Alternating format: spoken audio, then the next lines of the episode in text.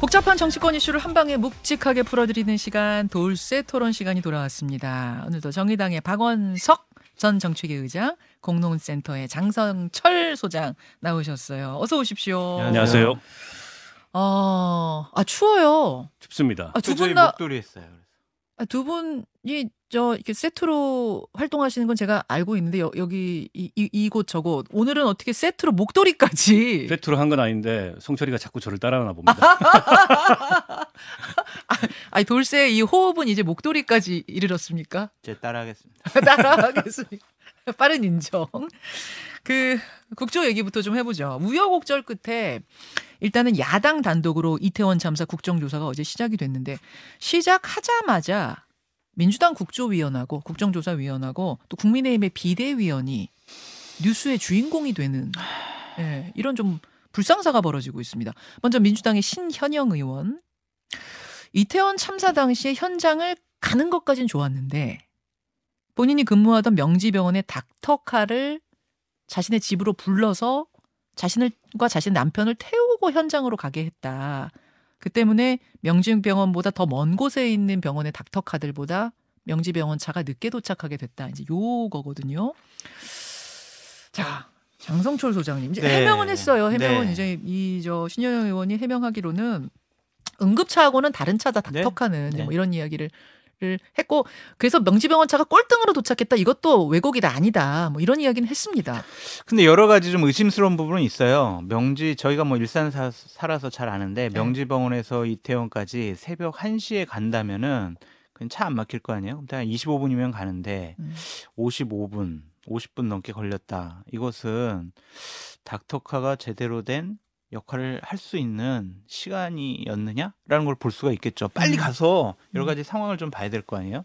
결국에는 신현영 의원을 태우러 갔기 때문에 늦어졌다라는 건데 여기서 우리 두 가지 부분을 좀 살펴봐야 될 것 같아요. 예, 예. 신현영 의원이 나 좀 태우러 와, 나 음. 좀 데리고 가 이랬는지 예, 예. 또한 가서 여러 가지 활동 상황에 대해서 누군가에게 사진을 찍게 해서 나 여기서 이런 활동을 했어요라고 본인의 의정 활동에 홍보하려는 의도가 있었는지 아. 그두 가지를 좀 살펴봐야 될 것 같은데 음. 일단은 그때 이태원 참사 현장에 가서 사진 찍은 것들을 계속 본인의 여러 가지 SNS에 올렸고 또한 그 이후에 바로 언론 인터뷰 나와서 제가 어제 가봤는데요 하면서 여러 가지 얘기를 했단 말이에요. 그거는 옳지가 않죠. 그냥 음. 정말 참사 현장에 가서 의사로서 여러 가지 도움을 주고 구조 활동을 한 것이 아니라 본인의 의정 활동을 음. 위해서 그것을 이용했다라고 하면 이건 국조위원으로서 자격이 없는 어. 행동을 했다라고 볼 수밖에 없습니다. 아 국조위원으로 자격까지 다시 좀 들여다봐야 될 아, 그럼요. 정도 사안이. 예, 그럼요. 어. 의원직 사태는 좀 너무 예, 심했고요. 예. 네. 박원석 전 의원은 어떻게 보세요? 어찌됐건 뭐 논란을 일으킨 거는 적절한 당시 행동은 아니었죠. 음. 물론 이제 신현영 의원이 그 긴급 구조를 본인이 의사기 때문에 네. 나간 것의 어떤 진정성이나 음. 뭐그 선의마저 제가 보기에는 폄훼할 필요는 없다는 예, 생각이 예. 들고 다만 마포였잖아요. 그 차를 탄 곳이 본인의 자택이 집이, 있는 예, 곳이 집이. 뭐 이태원 얼마 멀지 않습니다. 음. 그러니까 본인이 이동해서 거기서 재난의료 지원팀을 만나서 같이 구조 활동에 나섰다면 좋았을 텐데 음. 굳이 그 차를 강변북로로 바로 직행하면 30분 이내에 도착할 수 있는 거를 마포로 다시 돌려서 음. 어, 본인이 뭘 본인은 그렇게 해명을 했습니다. 그 안에서 역할 분담도 논의하고 상의도 하고 상황 파악도 하고 이러려고 했다. 음. 근데 그건 현장에 가서 해도 무방하거든요. 저는 뭐 신현영 의원도 지금은 의사지만 정치인이기 때문에 정치인이 어쨌든 본인의 그런 정치 활동을 홍보하는 것도 뭐 그 자체를 나무랄 수는 없다고 생각을 음. 해요. 근데 결과적으로 이제 종합적인 그림을 보면 음. 그로 인해서 결국 현장에 일종의 이제 긴급 출동이잖아요. 네. 그게 앰뷸런스는 아니고 네. 닥터카라 하더라도 음. 그 긴급 출동한 팀이 늦게 도착을 했고 그로 인해서 뭐 그게 얼마만큼인지는 모르겠지만은 구조 활동에 지장을 빌었다 비- 빚었다 이런 음. 해석이 가능하기 때문에 제가 보기에는 뭐 구구절절하게 변명할 게 아니고 부적절했다 이렇게 해명하면 될 것 같고요. 아, 근데 저걸 가지고 국조위원 자격 시비까지 가는 거는 제가 보기에 좀 과하다고 생각하고요. 아, 요 부분에 대해서 의견이 두 분이 좀 예, 갈리시군요. 워낙 뭐 아니 저 신현영 의원이 어, 그 어떤 선의도 없이 자기 활동 홍보만을 위해서 전진을 했다면은 당연히 비판 받아야 되겠지만 음. 그런 건 아니었잖아요. 이제 그런데 어, 본인의 이제 남편인 치과 의사라고 알려져 있는데 까지 동승을 했고 네. 이런 등등은 제가 보기에는 좀 부적절한 어. 그런 행동이었기 때문에 그 점에 대해서는 사과할 건 하고 그냥 깨끗하게 사과하고 예, 그렇게 했으면 뭐, 좋겠어요. 예, 그러니까 이- 이- 그렇지만 국조위원 내려놓을 것까지는 아니다. 깨끗한 사과 변명하지 말아라. 이제 그런 정도고 장 소장님은 저는 신현영 의원이 선의는 있었다고 생각을 하는데 예, 그것을 좀 이용하려고 한 것이 아니냐라는 부분이 좀 문제가 있다라고 보여지고요. 이율 배반적인 얘기를 했어요. 뭐냐면 어떤 거요? 사실 언론에 계속 나와서 4분이 중요하다. 사 예. 아, 골든 타임. 예. 음. 본인이 그렇게 계속 얘기를 했는데 본인 때문에 그 긴급 구조 의료 팀이 늦게 갔잖아요. 그럼 본인 이율 배반적인 행동한 거 아닌가요? 근데 조금 이제 다르죠. 왜냐하면 당시에 출동한 시간이 새벽 1시가 넘었기 때문에 이미 그 골든타임이라고 할 수 있는 시간은 지났을 때예요. 한식 깬것 같더라고요. 네. 보니까. 어, 그럼에도 불구하고 현장에서 어쨌든 부상자도 있고 또 사망자 같은 경우에 아직 그 수습이 안 돼서 뭔가 식별도 필요하고 예. 그래서 의료팀이 필요했던 거는 맞는데 네. 그 신현영 의원이 얘기했던 4분하고는 약간 좀 괴가 다른 얘기여서 그걸 뭐 이율배반적이다 이렇게까지 얘기하는 건 좀 과하다고 생각하고 그러나 어쨌든 제가 보기에는 당시 생각이 좀 부족했던 것 같아요. 음, 음. 그러니까 이런 식의 논란이 반드시 나오게 됩니다. 그래서 음. 이 세상에 비밀이 없어요. 그렇죠. 어, 그리고 이게 이제 국정조사에서 또 시비거리가 돼서 네. 국정조사위원 자격 문제 삼고 그러다 보면 이게 또다시 정쟁 비슷하게 네. 에, 흐를 수 있어서 음, 지금은 그냥 본인이 깔끔히 사과하고 음, 음. 저는 국조위원으로서의 직을 유지하느냐 여부는 그 당 지도부하고 상의하면 될 것 같아요. 당 음. 지도부에서 정무적으로 부적절하다 싶으면 내리면 되는 거, 교체하면 되는 거니까. 음. 에, 근데 이제 이 자체로서 국조위원 자격도 없다 이렇게 얘기하는 거는 뭐 국민의힘에서 그렇게 얘기할 수 있겠죠 정치 공세 차원에서. 어, 그래서 저는 앞으로도 정치인들이 특히 이제 이런 참사 현장 같은 데를 예. 접근할 때는 굉장히 유의해야 됩니다. 그럼요. 그럼요. 재난 현장 뭐 수해 현장 갔다가 우, 웃은 걸로 뭐 저 저 징계 받고 정지 막 그래. 그런 일도 있듯이 그러니까 중요하네요. 신현영 의원이 좀 안타까운 게 뭐냐면 예를 들어 명지병원 측에서 닥터카 뭐 팀의 팀에서 네. 신현영 의원님 같이 가시죠. 저희가 모시러 갈게요. 이렇게 하더라도 아니에요. 지금 급하잖아요. 빨리 먼저 가세요. 예, 예, 저는 예. 택시 타고 갈게요. 그랬었어야지. 예, 이랬으면 좋았을 텐데 맞아요. 음. 디메 팀에서 그렇게 하지는 않았을 겁니다. 응? 디메 디메 팀에서 팀에서? 먼저 그렇게 하지는 않았을 거예요. 어, 그렇죠. 그러니까 좀 부적절하다고 보는 그러니까 거예요. 보통의 그럼 의사들이 닥터카 출동할 때 어, 우리 집에 와서 좀 태우고 가세요라는 게 흔히 있는 일인가? 저는 이 부분도 중요한 부분인 것 같아서 이거 좀 알아봤더니 그건 있을 수가 없는 있을 수 일이다. 없죠. 예, 어떤 왜냐하면- 교수가 뭐 의대 교수가 우리 집 들렸다가 가서 이건 있을 수 그 없는 원칙이 연락 받으면 10분 이내에 출동하게 돼 있습니다. 어. 10분 이내에 출동을 해서 현장에 가장 빠른 시간 내에 도착하도록 돼 있는데 우리 집에 들려서 날 태우고 해서 이런 거는 있을 수가 없어요. 그런 면에서 부적절한 건 맞아요. 네. 알겠습니다. 자, 또 한 명, 또 한 명 어제 이제 이 이태원 참사와 관련해서 논란이 됐던 사람은 국민의힘 김상훈 비대위원입니다. 비대위 회의에서 이태원 참사 시민 대책 회의라는 단체를 비판하면서 참사 영업하려는 거다. 참사 영업이라는 이제 표현을 썼다가 그 단체에 아주 거센 항의를 받았어요. 박원석 전 의원님. 그 저는 별로 놀랍지도 않고 새삼스럽지도 않은 게 지금 여권에서 이런 얘기가 돌림 노래처럼 계속 나오고 있습니다. 음. 얼마 전에 창원시의회 시의원이 네. 어, 입에 담지 못할 그런 극언을 해서 예.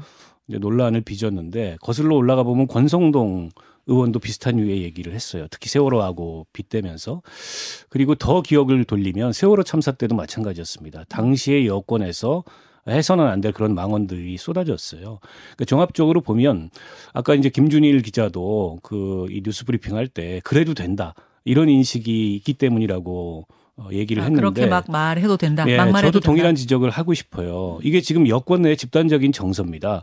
아니 저건 그냥 그 불가피했던 참사야, 불가피했던 사고야, 불가피했던 사고인데 이걸 가지고서 정치적으로 이렇게 쟁점화 시키고 그다음에 여권을 향해서 대통령을 향해서 공세 취하고 이거 인정할 수 없다. 이런 속마음이 저런 식의 이 돌림노래 같은 망언으로 전 드러난다고 생각하는데 윤석열 대통령이 얼마 전에 49재 때 현장에 참석하지 못하더라도 아무 메시지 없이 무슨 중소기업 지원 행사에 가서 트리 정, 점등하고 이래서 논란을 빚었잖아요. 어, 저는 그 모습까지를 포함해, 포함해서 지금 대통령과 여권의 12구 참사는 안중에 없다 이미. 어. 참사 직후에 잠깐 수그리는 모습을 보였지만 어, 그 참사가 지난 지 그 참사가 일어난 지 얼마 안 돼서 아니 이거는 특수본 수사를 통해서 법적으로 가리면 되는 거지. 어, 그 어떤 무슨 정무적, 정치적, 도의적 이런 책임에 대해서도 책임지는 모습을 보이지 않잖아요. 음. 이미 저는 이태원 참사에 대한 책임으로부터 어, 지금 여권은 스스로 자유로워져 있다고 봅니다. 하, 소장님? 제가 할 얘기를 다 하셨다. 그 박원석 음. 의원님의 하신 말씀에 100% 이상 동의를 표한다라고 말씀을 드리고요. 제발 여권에 있는 분들에게 부탁 좀 드릴게요. 제발 더 이상 유가족 분들 마음에 상처 주는 얘기 하지 않으셨으면 좋겠어요. 정치 알겠습니다. 정치인이 그러면 안 돼요. 예. 네. 요 국정조사가 이제 어제 시작이 됐는데 첫날부터 이런 그 뭐 국회의원들 발 뉴스들이 나와서 먼저 좀 정리를 해봤고요. 전당대회 얘기로 가겠습니다. 국민의힘 전당대회. 어제 사실 정치권의 가장 뜨거운 얘기는 국민의힘 전당대회 룰이 비대위에서 의결된 거 이거였죠. 잘 아시다시피 당원 투표 100%의 결선 투표제 도입까지 비대위에서 일단 확정이 됐습니다. 우선 어떻게 이렇게 속전속결로 정해지나 여기서부터 얘기를 좀 나눠볼게요. 장 소장님. 대통령과 대통령실의 뜻과 의지가 반영됐기 때문에 네. 이렇게 빨리 왜 웃으세요? 아니, 너무 사실을 얘기했어요. 그렇기 때문에 이렇게 정광석화처럼 이루어졌다라고 볼 수밖에 없고요. 아. 정진석 비대위원장은 상당히 이율배반적인 행동을 보였어요. 왜요? 대략 한 20일 전인가요? 막 이런 100%룰 개정 어떻게 생각하세요? 막 이랬을 때 음. 아유 말도 안 되는 소리 하지 마라. 그런 걸 생각하지도 않는다. 아, 논의도 안 맞아요. 해봤다. 그랬네 진짜. 네. 그랬는데 갑자기 대통령이 어 100%를 이거 이렇게 해야 되는 거 아니야?라는 아, 뭐 여러 가지 얘기가 얘기했다. 나오고 네. 나서부터는 이렇게 확 밀어붙였어요. 아, 과연 이것이 적절한 행동이냐? 국민의힘 당명이 국민의 힘이잖아요. 예. 그런데 국민을 빼고 자기들 당원들끼리 전당대회에서 지도부를 뽑겠다? 당명부터 바꿔라. 그렇게 뭘로요? 말씀드립니다. 뭘로 바꿔요? 당원의 힘. 당원의 힘으로. 네. 근데 앞에서 일부에서 윤여준 전 장관과 저희가 인터뷰를 했는데 윤여준 전 장관은 또 이런 말씀하시더라고요.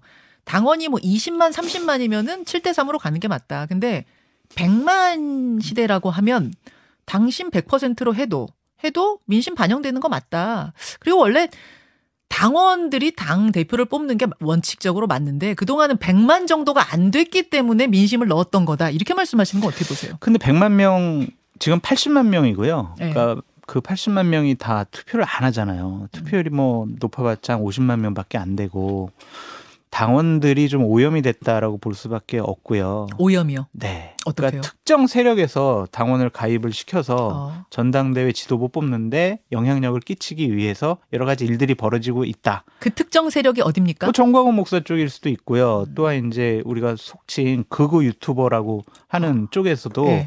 빨리 당원 가입하라고 캠페인해요. 막, 예, 독려하고 있어요. 음. 그런 것들을 보면 어. 이 당원들이 순수하게 어 국민의힘 집권여당 네. 전당대회 어 당대표 뽑네 내가 가서 한 표 행사해야지라고 생각하는 것 같지가 않다라고 말씀을 드리고 오염이 된 80만, 그러니까 100만 얘기는 왜 나오냐면 지금 같은 속도로 그대로 계산하면 3월 초에는 100만이 될 거라는 그 기준이더라고요. 아니 근데 이미 책임당원은 3개월을 해야 되기 때문에 3월 12일 날 네. 전당대회를 연다면 이미 close 됐다라고 아, 봐야죠. 100만이 되더라도 투표권은 네, 없군요. 투표권은 없다라고 볼 수밖에 없고. 음. 그러니까 저는 이 사안에 대해서 아까 윤여준 장관이 말씀하셨던 그 원론 예. 어, 원칙적으로 그게 맞다고 생각해요. 음. 이게 공직 후보가 아닌 당 대표를 뽑는 선거는 당원들의 손으로 뽑는 게 맞죠. 정의당은 어떻게 돼 있어요? 정의당은 100% 그렇게 뽑습니다. 아, 당신 그래서 100% 예요? 요즘에 이제 국민의힘 의원들이 그렇게 변명을 한대요. 정의당을 봐라. 언제부터 국민의힘이 정의당을 보고 배웠는지 잘 모르겠는데. 정의당이 롤모델이 된 거예요 지금? 근데 문제는 이 경로를 봐야 됩니다. 음. 이게 과거에는 국민의힘도 그렇게 뽑았어요. 2000년대 초반까지. 예. 근데 이게 이제 이 민심을 얻지 못하고 중도 확장성이나 이런 데 이제 제약이 되기 때문에 예. 그 이후에 있을 공직선거 이런 데서 좋은 영향을 끼치지 못한다. 이래가지고 민심을 반영하는 걸로 룰을 바꿨어요. 그렇죠. 유승민 의원이 얘기하듯이 이게 18년 된 당원인데 예.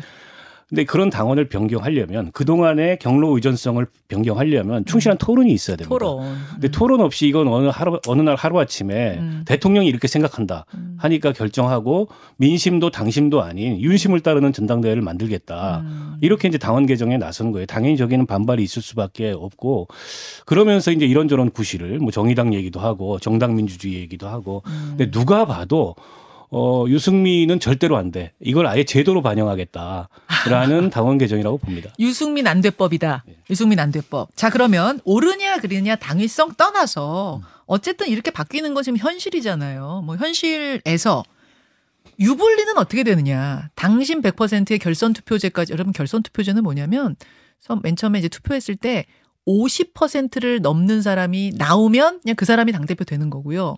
50%가 안 나오면 1등하고 2등이 다시 한번 딱 두 명만 놓고 다시 투표하는 게 결선 투표거든요. 자, 이것까지 도입했을 때 누구에게 유리한가? 누가 제일 유리한가? 장 소장님. 지금은 알 수 없는 윤석열 대통령이 이뻐하는 낙하산 후보가 상당히 낙하산 후보가 유리해질 것 같다라는 좀 생각이 들어요. 왜냐하면 당심에 가장 영향을 크게 주는 건 여전히 윤심이 맞기 때문에 그렇죠. 지금 뭐 윤심이 저렇게 생각을 하니까 당원 당규를 개정을 한 것이고 그걸 지도부가 그대로 수행을 하고 있고 그리고 윤핵관들이 모여서 그것을 의원들에게 또한 당원들에게 강요할 것이다라고 전 예상이 돼요. 자 그럼 윤심이 향할 혹은 향하고 있는 네. 그 사람은 누굽니까? 그러니까 아직은 지금 정해지지 않은 것 진짜 같아서 모르겠어요. 그래서 낙하산이라고 저는 말씀드리는 거예요. 그래서 현재 오르내리는 예. 당 대표 후보군보다 예. 설 전에 개각이 있을 거라고 지금 많이 예측이 되잖아요. 아. 그때 이제 나올 수 있는 장관들, 특히 어. 정치권 출신 장관들, 뭐 권영세, 원희룡, 예. 또한 우리가 가능성을 상당히 낮게 보지만 배제하지 않는 아직도? 한동훈 장관, 아직도? 예, 이런 분들이 복귀를 해서 와. 낙하산 후보로 당 대표 윤심을 얻은 당 대표의 가능성이 높아질 아니 수도 근데 있다. 장성철 소장은 한동훈 장관한테 전화 받아요? 아니요. 왜? 하루라도 한동훈을 입에서 얘기하지 않으면 입에 가시가 돋는지 아니, 매번 그거는 나올 때마다 한동훈 마케팅을 아니 그분은 하고 어차피 있어서 정치를 할좀 분이니까 의심스러워요. 아니 아니 항상 칭찬만 하시는 건 아니에요. 근데.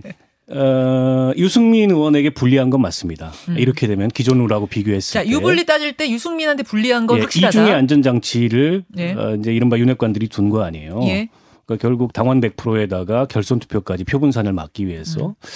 근데 누구에게 유리한지를 곰곰이 생각해 보니까 아 이거는 민주당과 이재명 대표에게 유리하겠구나 이런 생각이 들었어요. 음. 저런 식으로 국민의힘의 전당대회가 예. 어, 민심은 듣지 않고 윤심에 줄 서는 전당대회를 이 치르게 되면은 어. 여론이 그렇게 좋지 못할 겁니다. 아하. 민... 총선이 아직 멀리 있지만 결국 국민의힘이 과거로 돌아가는구나. 그러니까 박근혜 정권 때 그 전당대회 치르면서 김무성, 서청원 네. 당시에 이제 대통령실의 시그널은 서청원이었는데 이제 김무성 대표가 이기고 나니까 네. 그 뒤에 여러 가지 사단이 났잖아요. 총선이 당에서. 난리가 났었죠. 예, 그 모습으로 그대로 돌아가는구나 이런 어떤 기시감이 대중들은 들 거예요. 근데 그런 김무성 대표가 안 되고 서청원 대표가 됐으면 그러면은 혼란 안 일어나니까 그냥 그렇게 지금 가겠다는 거잖아요. 음, 아니죠. 그건 그것대로 또 문제가 있었겠죠. 그러면은 뭐 진박 공천이 없었을까요? 마찬가지로 있었을 겁니다. 어. 다만 이제 김무성 대표였기 때문에 그 가운데서 무리수가 발생했죠. 어. 도장 들고 나르샤 이런 일도 난 일어났고. 인정할 수 없다. 도장 안 그래서. 아, 뭐 도장 들었건 안 도장 들었건 안 들었대요. 예. 아무튼 어, 이렇게 되면은 그 반사 이익은 지금 민주당이 누리게 되죠. 그런 면에서 어, 이번 전당대회 당원 100%룰 개정은 예. 민주당과 이재명 대표에게 유리한 그런 개정이다 이렇게 봅니다. 아 최대 승자는 민주당과 뭐 이재명 가만히 대표다. 앉아서 반사 이익을 누리는 거죠. 가만히 한, 그 정도로 보시는군요. 알겠습니다. 그, 아니, 저, 지금 장 소장님 말씀하신 윤심이 향할 그 사람, 가장 유리할 그 사람은 개각 후 장관직 내려놓고 올 그 사람일 수 있다는데 동의하세요? 그 개연성 하나 있고요. 있어요. 어, 왜냐하면 지금 확실하게 이길 수 있는 윤심의 카드가 현재 네. 당내에서는 보이지 않아요. 음. 그러니까 나경원 의원이 입장을 바꿨잖아요. 얼마 전에 김현정 뉴스에서 나와서는 예, 예. 룰 개정에 반대한다 이렇게 얘기를 했다가 그대로 해야 된다고 했는데요. 어제 나온 그 코멘트를 보면 예. 현재 지도부가 판단할 일이고 더 이상 이걸 가지고 대통령을 모욕하면 안 된다. 그러니까 아. 윤심을 향해서 구애를 하고 있는 거죠. 아. 나는 대통령을 끝까지 배반하지 않을 사람이야. 아. 그러니까 나를 좀 주목 해줘. 이 얘기를 윤 대통령을 지지하는 당원들한테 나경원은 하고 있는 거고 어쩌면 그때 김현정의 뉴스로 나왔을 음. 때 속마음은 속 속으로의 계산은 개정되면 나한테 불리하지 않아. 음. 이런 계산을 했지만 표정 관리를 한 게 아닌가. 음. 이런 아. 생각이 드는데 그렇다고 나경원 의원이 낙점 받을 건가? 내지는 김기현 의원이 3시간 독대를 했는데 예. 김기현 의원이 낙점 받았다고 볼 수 있는가? 아직은 확언할 수 없을 것 같아요. 아직은 잘 모르겠다 두 분 다. 저는 국민의힘이나 대통령실에 좀 드리고 싶은 말씀이 있습니다. 뭡니까? 이번 전당대회를 임하면서 네. 당과 대통령실이 하나가 돼서 윤석열 정권의 성공을 위해서 우리 모든 것을 다 바쳐야 된다. 음. 한 마음이 돼야 된다. 이런 얘기를 많이 하고 있는데 그것은 의원 내각제에서나 가능한 일이에요. 대통령제잖아요. 상권 분립입니다. 예. 집권 여당이라고 하더라도 국민의 선택에 의해서 뽑힌 국회의원들 아니겠습니까? 음. 행정부를 견제하고 감시하는 역할을 해야 하는데 그러한 역할을 방기를 하고 대통령에게 충성하는 모습 보여서 전당대회를 통해서 윤심에 맞는 대통령을 뽑고 그 사람한테 줄 서서 다음번 우리 공천 받아서 나 재선하고 삼선해야지 이런 생각을 갖고 있다면 이런 분들은 국민의 대표가 될 자격이 없다라고 말씀드립니다. 유승민 전 의원이 아직도 출마할지 말지 50대 해요. 50이래요. 뭘 50대 50이에요. 저는 오히려 출마 환경이 좋아졌다고 생각합니다. 오히려요? 어. 7대 3 룰에서 나가서 지면 네. 어, 그 뒤에 애매한데 전망이 아. 이렇게까지 유승민 차단법을 만들었는데 네. 나가서 선전하면 저도 진 게 아니에요. 제가 말씀드리지만 아, 당 대표까지는 아니라도 선전만 해도 결선만 올라가도 저도 진 게 아닌 게 됩니다. 그리고. 윤석열 vs 유승민이라는 이 여권 내 역학을 확실히 만들어내는 거기 때문에 긴 정치 전망에서 유승민 의원은 위너가 되는 거죠. 아, 오히려 키워주는 거예요? 아니, 키워주고 있다고 저는 봐요. 그리고 이번 전당대회는 유승민 스포트라이트를 받는 전당대가 될 수밖에 없다라고 볼 수밖에 없죠. 다 주목받을 수밖에? 없어요. 그분의 워딩, 행동, 말, 뭐 이런 것들이 다 음. 최고로 집중도가 높아질 것이다. 요 뒷이야기, 요 뒷이야기 오늘 댓글쇼 있습니다. 예, 댓글쇼에서 좀 더 좀 더 깊숙한 얘기까지 들여다보기로 하고 민주당으로 넘어가겠습니다. 민주당에선 어제 무슨 일이 있었냐면요. 박지원 전 국정원장의 복당이 복당이 최종 결정됐습니다. 아, 사실 민주당 복당 의사를 박 전 원장이 내비친 건 국정원 그만두면서부터 바로 해요. 바로 첫 인터뷰, 저랑 한 첫 인터뷰에서부터 음. 복당 의사를 비쳤는데 복당이 확정되기까지 지금 6개월이 넘게 걸린 거거든요. 저는 왜 그런가 했더니 마지막 어제 확정되는 순간까지도 정청래 최고위원이 반대를 하더구만요. 예. 그러니까 과거 박지원. 뭐. 원장이 탈당할 때 그 상처가 그렇게 아직도 깊은 거예요. 그 골이 그렇게 깊은 거예요. 그러고 민생당 비대위원장을 하면서 문모닝 하면서 계속 문재인 대통령 하면서 비판하면서 시작을 했잖아요. 음. 그것에 대해서 민주당 의원들이나 지지층에서 상당히 좀 반감이 있었다라고 볼 수밖에 없고요. 어. 박지원 원장은 나는 정치하고 싶어요. 결국에는 2024년도 총선에 출마하고 싶어요. 그러니까 나 좀 받아주세요. 음. 이런 명분을 갖고 속마음을 갖고 복당 신청을 한 것으로 보여지고 아직은 현실 정치 생각 없다고 그러시긴 하시던데. 정치인들 거짓말 잘하잖아요. 아시잖아요. 그리고 저는 양 이재명 당대표와 박지원 원장의 이해관계가 좀 맞아떨어졌다고 생각이 듭니다. 어떤 이해관계입니까? 박지원 원장도 지금 어 기소당하나 구속당하나 막 이러한 사법 처리 기로서 있잖아요. 서해 피격 사건. 네. 그래서 이제 민주당이라는 방패막이가 필요한 것 같고 음. 이재명 당 대표로서는 박지원 전 국정원장의 현란한 말솜씨 그리고 음. 프레임 잡아가는 것을 통해서 나 좀 더 보호해 주세요. 라는 그러한 이해관계가 맞아떨어진 것 같아요. 그래서 정청래 최고위원이 저렇게 반대해도 이재명 대표가 워낙 세게 끌어당긴 거다. 네. 그리고 또 하나 있어요. 뭡니까? 이재명 당 아, 어, 이재명 당 대표가 사법 리스크가 현실화 돼 가지고 당 대표직을 그만두게 되면 네. 어 민주당 지금 정치력 있는 중진 정치인 없지 구심점 없지 어. 내가 민주당의 비대위원장도 될 수 있을 것 같아 라는 생각도 하지 않을까 개인적인 정치적인 욕심도 보인다 라고 아, 말씀드립니다. 그렇게까지 읽으셨군요. 박원석 전 의원님. 어제 아침에 여의도에 있는 모 방송사에서 잠깐 만났어요. 지나가다가 박지원 원장. 어, 예, 예. 제가 축하드립니다 이랬더니 그 발표난 직후였거든요. 예. 굉장히 좀 얼굴이 가뜩이나 좋은데 더 좋아 보이다고.